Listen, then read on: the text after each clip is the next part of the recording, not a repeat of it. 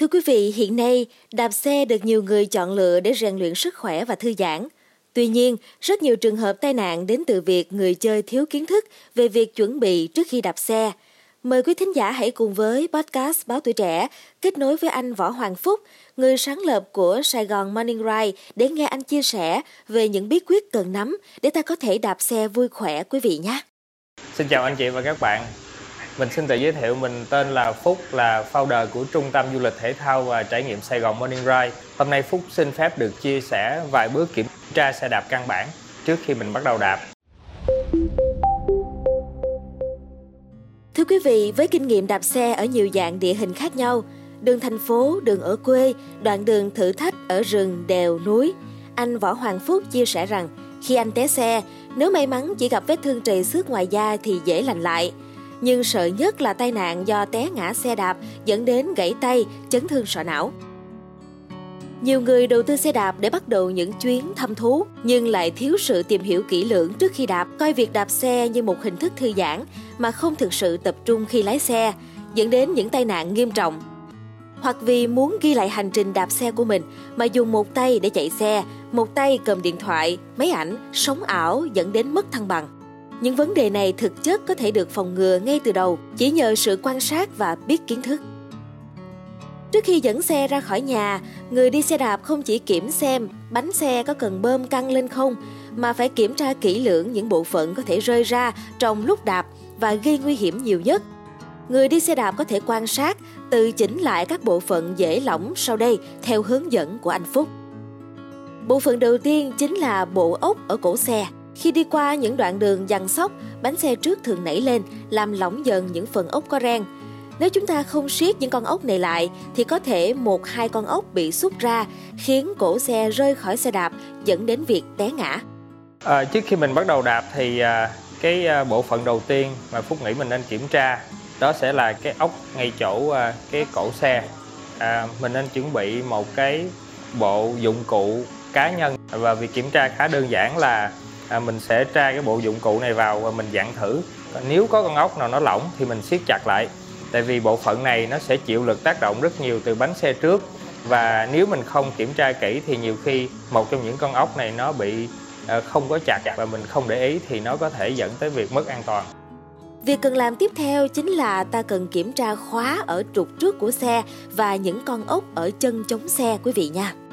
À, bộ phận thứ hai mình nên kiểm tra trước khi đạp xe đó là à, cái khóa của trục trước có nằm đúng vị trí hay không.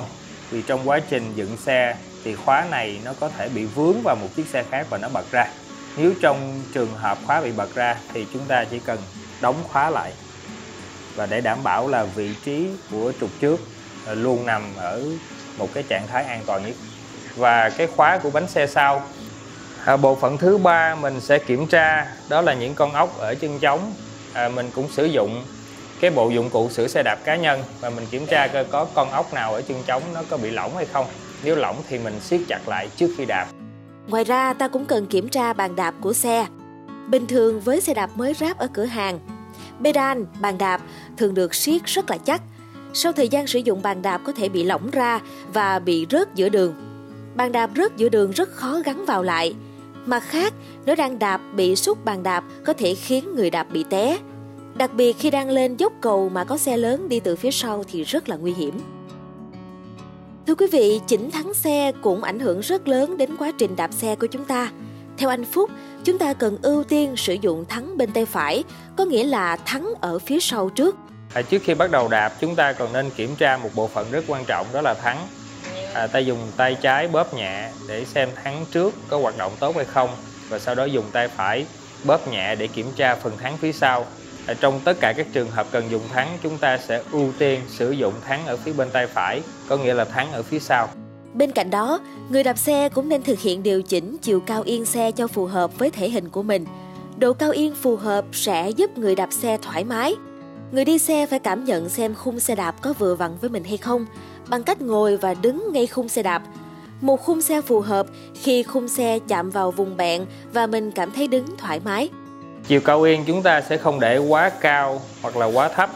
Vì quá cao khi đạp xe chúng ta sẽ chống chân không tới và để quá thấp thì nó sẽ gây ra hiện tượng là mỏi gối. Thưa quý vị, lúc leo lên xe ngồi, ta nên nhờ một người vịnh cho mình, để bàn đạp ở mức thấp nhất, thấy cái chân có độ cong nhất định.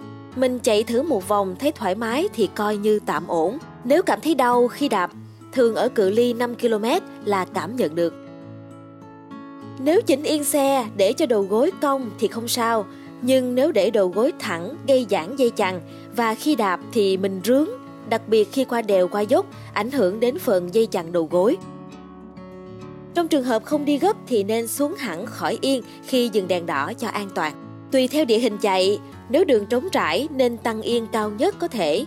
Nên để chiều cao yên bằng chiều dài chân của mình, xét theo khả năng nhón chân của mỗi người. Việc nâng yên cao lên sẽ phát huy hết lực của sải chân, tạo sự thoải mái khi đạp xe. Khi đạp trong thành phố nên hạ yên thấp để bản thân có thể linh hoạt điều khiển xe. Nếu để yên thấp quá khi đạp lên cầu, đầu gối bị cong, không phát huy hết lực đạp và ở cự ly dài sẽ rất mỏi chân. Những giao lộ hoặc khi kẹt xe, mọi người thường có tâm lý lười xuống xe hay ngồi với tư thế một chân chống xuống đất. Nếu đường ướt trơn trượt có thể dẫn đến té ngã. Khi xuống xe nên dùng cả hai thắng xe để cố định xe. Nếu mà chúng ta sống ở chung cư, lưu ý kiểm tra lại yên vì có thể có một số người khi đạp thử xe của mình đã tự ý chỉnh lại yên. Ngoài ra, việc trang bị thêm dụng cụ an toàn khi đạp xe cũng không bao giờ là thừa thưa quý vị. Ta cũng nên lắp thêm đèn xe đạp trước sau và đội mũ bảo hiểm. Cụ thể, đèn xe đạp có chức năng để người khác thấy mình khi đi đường và cũng để mình dễ quan sát chướng ngại vật, ổ gà ở phía trước. Đèn nên có ánh sáng đỏ để người đi đường dễ thấy mình từ xa. Bật đèn khi đi lúc rạng sáng hay là buổi tối. Nên để đèn theo chế độ chớp để tiết kiệm pin và thu hút người đi đường thấy mình. Bên cạnh đó, phải dùng mũ bảo hiểm chuyên dụng cho xe đạp, vì khi té ngã, khả năng chấn thương đầu là rất cao. Ta cũng cần mua quần yếm lót bảo hộ để bảo vệ vùng kính, đặc biệt là với phụ nữ, có thể mua loại quần này, xong mặc phần váy, quần dài khác ở bên ngoài. Nếu có điều kiện nên trang bị áo chuyên dụng, đai chuyên dụng đeo có túi đựng bình nước, Bao tay hay ống tay để bảo vệ làn da trước tia UV cũng là một vật dụng cần thiết. Vật dụng này cũng có thể làm giảm thiểu vết cứa, đâm khi té. Cuối cùng, ta cũng cần chú ý chướng ngại vật và thời tiết khi lái xe. Ta cần để ý rãnh cống, nắp cống tránh để bánh xe lọt. Thường thì rãnh cống sẽ xuất hiện ở đoạn trước những cây cầu, rãnh răng cưa trên cầu. Ngoài ra còn có đường rãnh đường tàu xe lửa. Là hướng dẫn viên có chứng chỉ sơ cấp cứu, anh Huỳnh Nhật Tài lưu ý người tham gia xe đạp nên mua những túi sơ cứu cá nhân riêng. Về phần băng cá nhân cần mua loại to, mua loại gạt chống dính, có lớp rêu bên trong. Ngoài ra có thể mang thêm kéo cắt quần áo. Đeo còi trên cổ khi đi một mình, đi về quê, đi chỗ đèo dốc, rừng rậm. Để phòng khi tai nạn hoặc bị lạc. Nhiều trường hợp, người đi xe đạp té xuống không còn khả năng hét lên để kêu sự trợ giúp nhưng họ vẫn được cứu do còn hơi để thổi còi.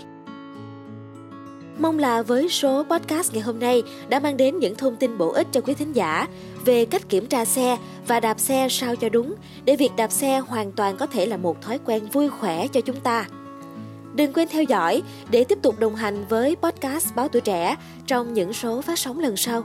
Xin chào tạm biệt và hẹn gặp lại!